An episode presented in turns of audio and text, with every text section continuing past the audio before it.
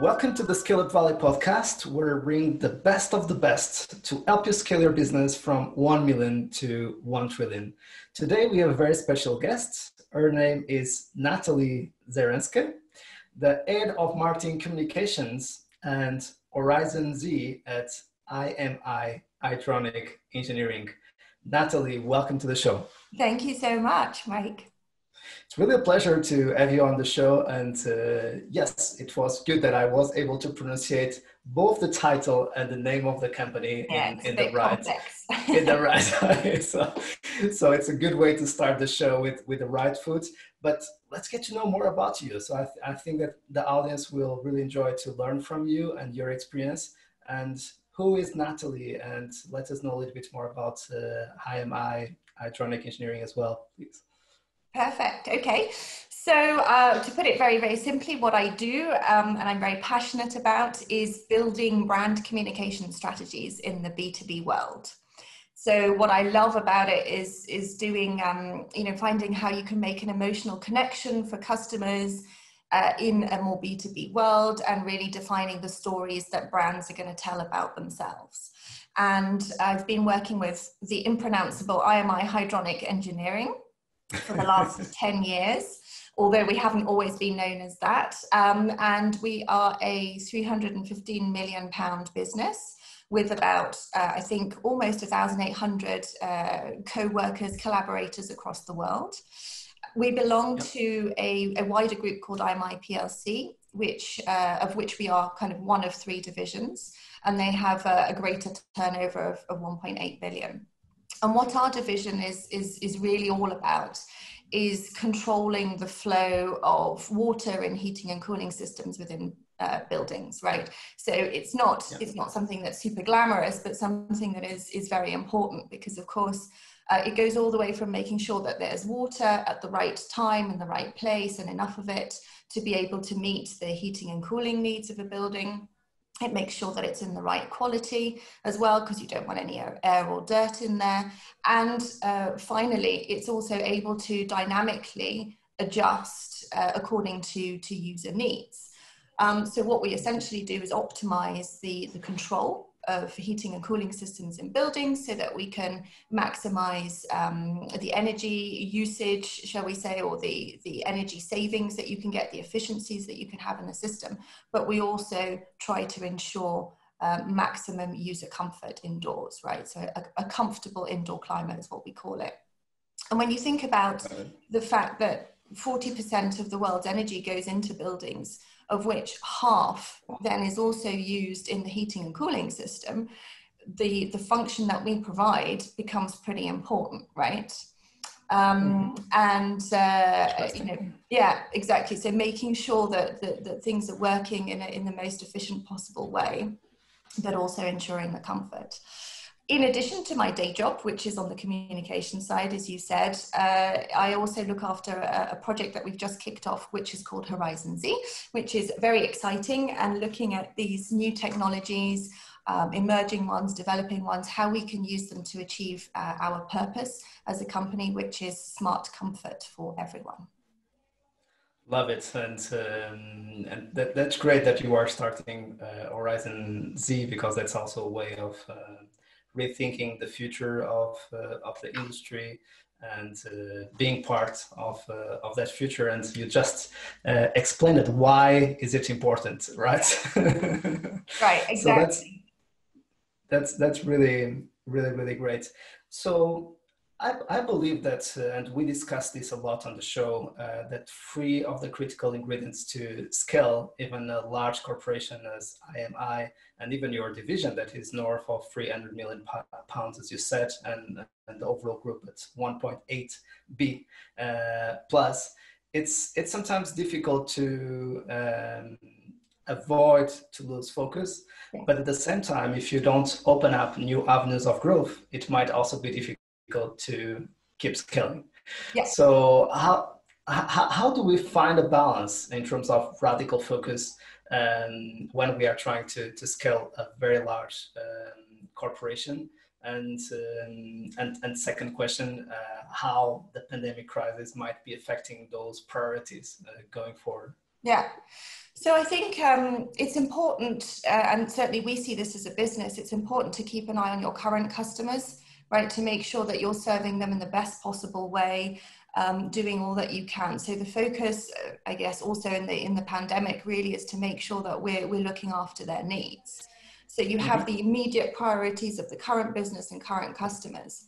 What you really can't lose sight of and focus of is okay so what happens in the future what happens next what are the developments and trends that are going to uh, impact us as a business you know right. spent a lot of time thinking about this uh, you see it's not necessarily your your peers or players in your space who might come uh, and change the world that we live in but it could be uh, somebody who's playing a completely different other ball game. So if you look at Google and the work that they're doing with Nest and home automation systems, um, yep that that kind of thing comes and impacts your world more so than i don't know the latest valve or the latest pump perhaps that uh, one of our, our, our, friends on the market might be producing so you have to mm-hmm. i think you're right you have to have that balance which is we need to look at what we're doing now and make sure we're doing the best possible job to keep all the customers that we have now happy, but also look to the future and make sure that we have good resources, we um, have an interest in that, and we're, we're taking care of doing that. Um, and I think that's one of the things that this business has, has actually tried to do during the pandemic, and uh, where you know money is a little bit tight uh, people start to become a little bit agitated should we spend or should we not? Is try and, and right. really say okay things that we have to do to keep the business going the mission critical things but also to look at what does the future hold and make sure that we're still investing in projects that are going to bring us forward. Exactly. So i think that's something critical. Sometimes we discuss here on the show if we might go a little bit wider or if we should go even more into radical focus and just go through one ge- geography, one industry, one business line, few products. Uh, it's also this balance between investment in the short, mid, and yeah. long term. And trade-off is also a little bit uh, complex because if you change uh, the long term and the mid term, you need to adapt the short term. If the short term uh, is a little bit chaotic and uncertain, you you don't have too much energy to align the mid and and the long term. Uh, and this is a, a, dynamic exercise that we as leaders need to keep um, work keep working on yeah. on it to to assure that um, uh, alignment. Cool, and, um, and maybe that's that's the question. So for you, that is that are very excited about thinking the long term and the future of, of the industry. How do you convince your your stakeholders to to keep aligned with this long term vision when we are in a in a in a situation like the like the present one? Uh, with great pain. I'm joking. I, I'm I'm lucky that we have we have stakeholders who truly believe in doing both um, and who have willingly put aside kind of resources, both in terms of people and in terms of funding, to be able to explore both at the same time. So we are almost knocking on an open door, but at the at the same time, uh, what we're doing now with Horizon Z is a little bit of an experiment, right? To see how does it work? How can it work for us as a business? How can we um, bring value to the table? So we are in a, a proof of concept, if you like, phase uh, a bit like startups have. Um, I think so. We consider ourselves maybe a little startup in the business, and uh, we're trying to prove out that we can bring value and we can come up with with ideas or ways of thinking. In order to to convince the business, I think you have to really have strong data and a strong to- story that you can tell about what the future might look like right? So, what is happening? What are others doing? Where are the market trends leading? How do we fit into that as a business? Where do we currently play? And what could it look like in the future? And where, where are the opportunities? essentially. And if you're able to paint that convincingly um, and you have some good figures that can back it up, then that helps. And the other thing that we we also pulled on um, the likes of yourself, right, is is talking to other people who've done this kind of stuff before um, nothing speaks you know more in terms of uh, experience that others have had and what it's brought for them. So that's been really critical to get um, your views those of, of, of, others to see how their their teams have worked and thrived um, and what results they've been able to to generate for their businesses It's, it's, an amazing one, and we have discussed it also on the show several times. The importance of uh, peer learning yeah. and reaching out to other peers that have been there, yeah. done that before, and uh, and exchanging experiences. And usually, those people are more than happy to share with you what have, have been doing and, and especially what they've been doing in the wrong way and they would do differently. So you can not you, you, you will not not make the same mistakes that yeah. they've done. So so it's really a pleasure to to share it. And um, moving a little bit forward for world-class leadership and i think this is pretty relevant for companies at your stage uh, of growth. So large corporations that are on their way from one to 10B uh, is really to change a bit their way of work. So there is an amazing book, which is the team of teams and thinking much more in a cross-functional way, having mm-hmm. small squads and working on, on different avenues of the business. I think that Horizon Z is yeah. uh, one of those uh, squads that is focused on, on building that tr- future yeah. and accomplishing your, your purpose. So um, how do you assure that you have the right people on on the right seats for war times and peacetime? Yeah, that, that's a really good question. Um, I'm not sure that you know, right? I don't know that you always know that you have the right people. Um, so, for example, uh, if you look at um, the the Corona crisis, right? Suddenly kind of very rational thinking minded people intelligent people were battling each other uh, in the in the supermarket aisles for toilet paper. Okay so i found this incredible. You must have seen those kind of amazing massive, example. Right i was almost forgetting it. Yeah. You, you see that. You see this maslow's pyramid of needs and at the bottom you know appears toilet paper somewhere. And you're like how has this happened? Um, so i think you know these these these intelligent rational people have suddenly turned into kind of monsters fighting for the toilet paper. Um, so you don't know because you you you every crisis is different right? And every crisis can impact people in different ways. And i think it's the emotional state also um, of, people which can affect how they work um, and how they perform. So what i always think in, in my role as a leader is that i need to be in the best possible shape that i can be on my top form. Okay it's not all the time i can admit my weaknesses right? But i should try and, and look after myself as number one right? And then I, and then i can look after my team. And if i if i do that and if i put the effort into doing that i find that you know the team that you've chosen for their skills and their competencies and their characters can perform in any environment right? Because i have to create that environment where they're at their best um, so that's how, yeah, that's how I view teams in, in crises. And I think you can, you can still have um, people, if you create that environment where they thrive, who deliver the value um, that you've always expected from them. Exactly. And I think that a critical component for building high performing teams uh, is really um, trust. And uh, as you say, I think a good balance of having a positive attitude and um, a productive attitude about what happens um, but at the same time accepting that what is happening is not normal and it's not easy to deal with and i think that balance is, is the difficult one so yeah. when to admit to be vulnerable as you said yeah. but at the same time to not be stuck uh, in the problem and to start moving our heads and our spirits and our minds to the solution uh, yeah. so we can build a solution all together and and another thing that i think that what happens when teams are facing uh, difficult issues is that they isolate themselves. So each of the individuals try to solve the problem thinking by themselves and thinking that maybe they are struggling and they are all struggling trying to find a solution. And sometimes it's maybe that they come together, they share their views and they find some yeah. next steps. Yeah. Uh, and I'm not sure if you believe, but sometimes I think when when happens uncertain uncertainty is really as you said is remembering the purpose the mission and, and and and the values and the vision but at the same time focus on the small easy quick step next step so everyone can start feeling a sense of some control of some achievement. So we start motivating the team uh, with, with small steps and start celebrating small things when it seems that we are all living a, a nightmare that we don't yeah. know how it will end, right? so how, how do you do that in a in a remote environment, and how do you keep this this kind of positive attitude? Yeah, I think I think you're super right about um, you know you say this kind of this openness and this this trust what I find really works is the kind of the conversations that you have with people.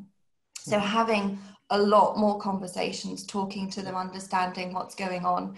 Um, we do something which is uh, which I call kind of walking meetings, so walk and talk. So I might be on my phone walking around Geneva, and there's somebody in my team on the other end of the phone, right? Um, in their garden, or if they're lucky enough to be able to walk around, also walking around. And instead of staring at a screen, which we already do far, far too much of every day, you just have a different kind of conversation, right? So that encourages, yeah, a different level of trust and openness um, and getting to know uh, people and what's going on, right? So I think that that's one of the things that's worked for us. Um, communicating more often as well, because it's we have so many channels, but it's still easy to isolate yourself, right? If you if you don't want to look at the intranet or you don't want to look at the messages, you just switch them off, right? Um, and and you can still feel isolated and not connected. So it's kind of trying to create that space um, where where we do have a discussion and we bring people up to date. What we tried to do, which worked quite nicely for us, was have non-work um, socializing time to also, um, you know, you might have a, a chat over lunch or uh, over the coffee machine, right, right in, a, in a normal work environment. So we did things like virtual coffee and cakes, virtual bar time, um, so virtual drinks or virtual lunches, um, just to just to hang out and socialize. And it wasn't about where is the status of this project? But it was more about what's going on, what have I seen today? Are we all worried? Do we all have to wear masks suddenly, etc. So that that's also worked for us in terms of communication. I love it. And um, so, how do you work on strengthening the culture in in a working from home uh, environment? So, as you say, we don't have the privilege nowadays to just go through the office and have those spontaneous um, coffees. Uh, in a certain way, uh, also um, you have different offices and you, you need to work with um, with remote teams. So this yeah. is not new um, for you, as uh, as I understand.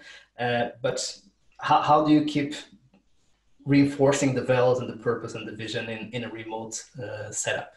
Yeah, I think uh, obviously one of the things I'm passionate about, and that's you know where I come from, is is this whole communication piece, right? right. So everything that you put out there has to um, support the values or the purpose that you have, and make it clear to everybody what are, what are they? What is it mm-hmm. that we want to achieve as a business? Um, I think setting expectations as well. So mm-hmm. being very clear about uh, what you want uh, people to achieve and monitoring output um, in terms of achieved goals rather than how many hours did somebody spend doing something, right?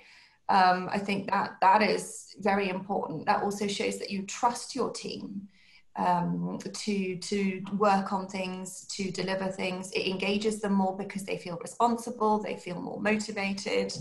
Um, so you know that performance measurement in terms of you know what are the goals that you, you've, you've set out to achieve and how far do you get there um, but also what you uh, expect in terms of behavior right? Because it's not just about you know did i get the job done but it's how did i get the job done?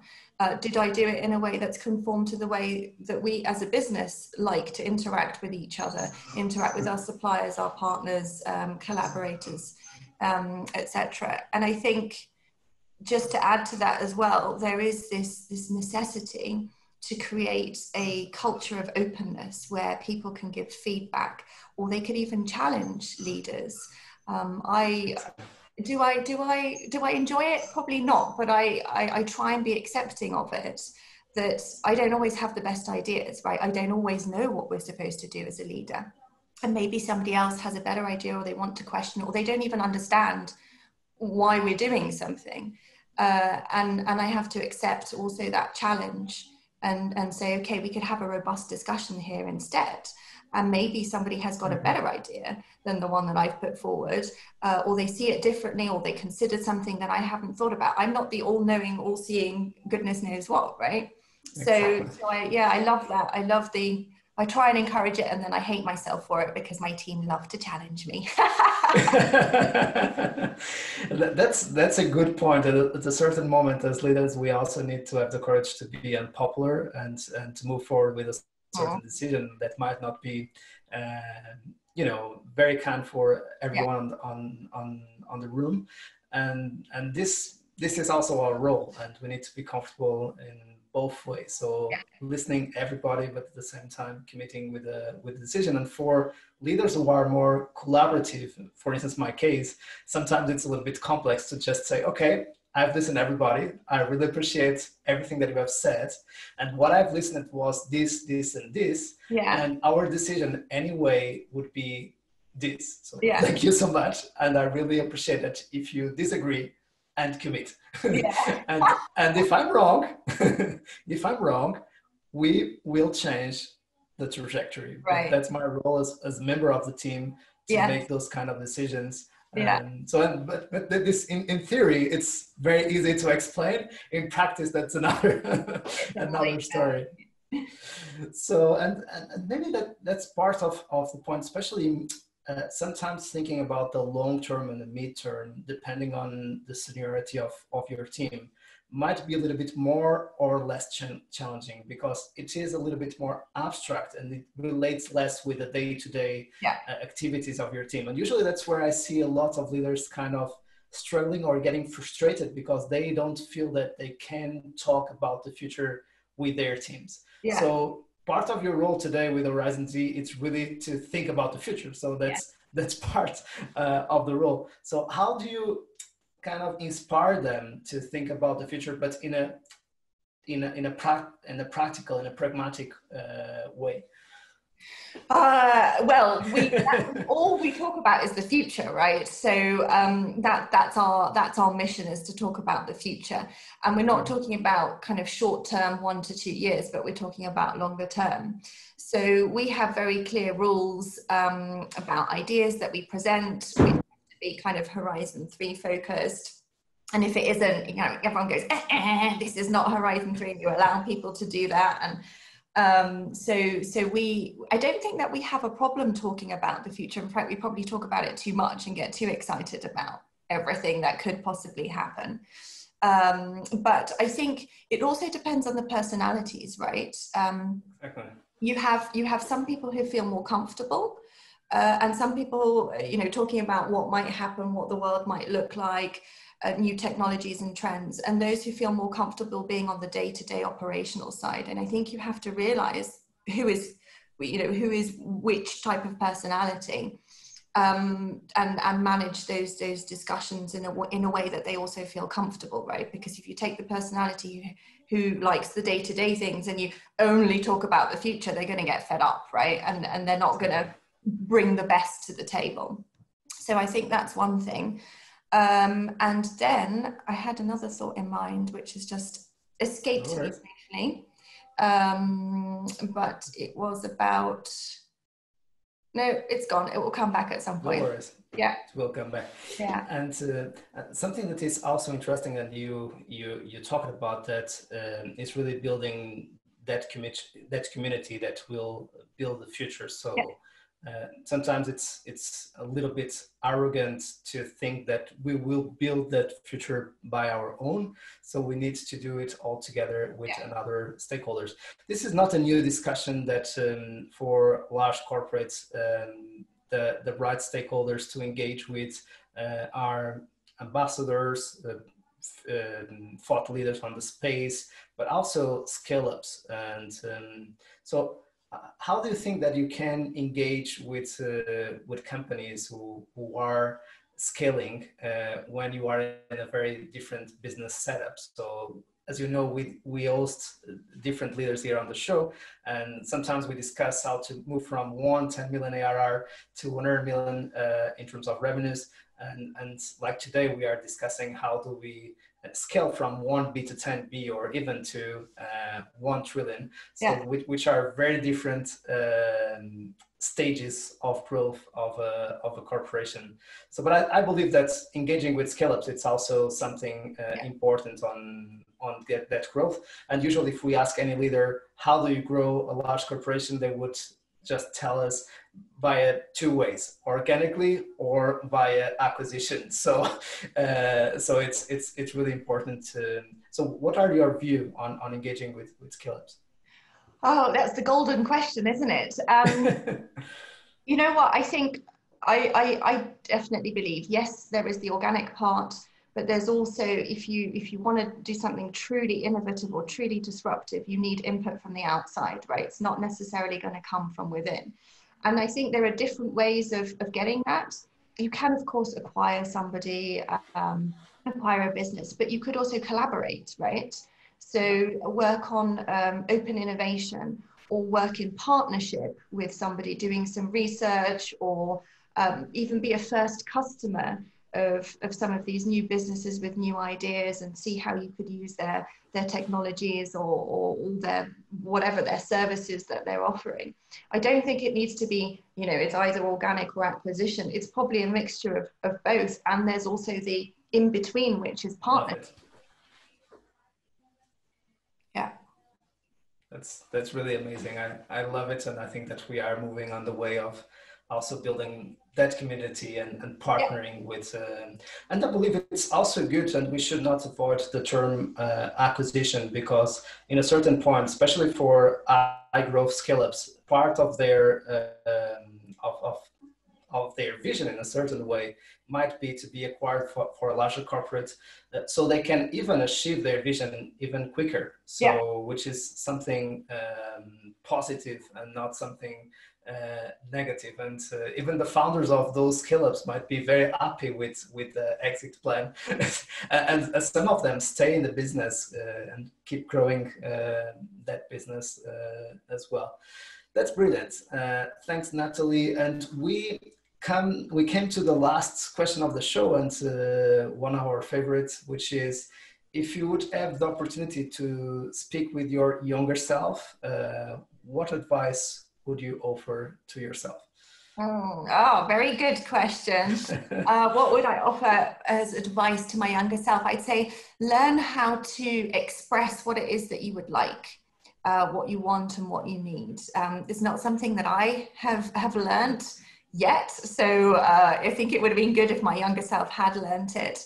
But you know, if you if you can't communicate about what what you would like to have or what your needs are or where you'd like to go, it's like it, you know, for you, in your personal life, but also in work life. I don't think you can find people who are going to help you get there, right? Um, and it's and it's just like these partnerships that we talked about with scale ups, right? If if people aren't honest or aren't able to say what do they want from the partnership or the relationship, it's not going to work because you might go into it and find, oh, actually we have we have different ways of looking at things. So I think it's learning how to express that, being able to to put it on the table and not fear what might happen. Exactly. And I think that part of that collaboration is also um, to have a, a translator or to be a translator, understanding both sides of yeah. the equation. Yeah. And it helps to um, to just repeat what the other person is is saying sometimes to to make communication flow, which is one of your specialities. Natalie, it was really a pleasure to host you on the show. I really appreciate your time. Thank you so much. It's been fabulous. Uh, thank you for having me. Hope it was okay. Absolutely. I'm sure the audience had a lot of fun as I had. And to you, thanks for being on that side. We keep bringing you the best of the best so you can keep flourishing uh, your business. So see you soon and keep scaling.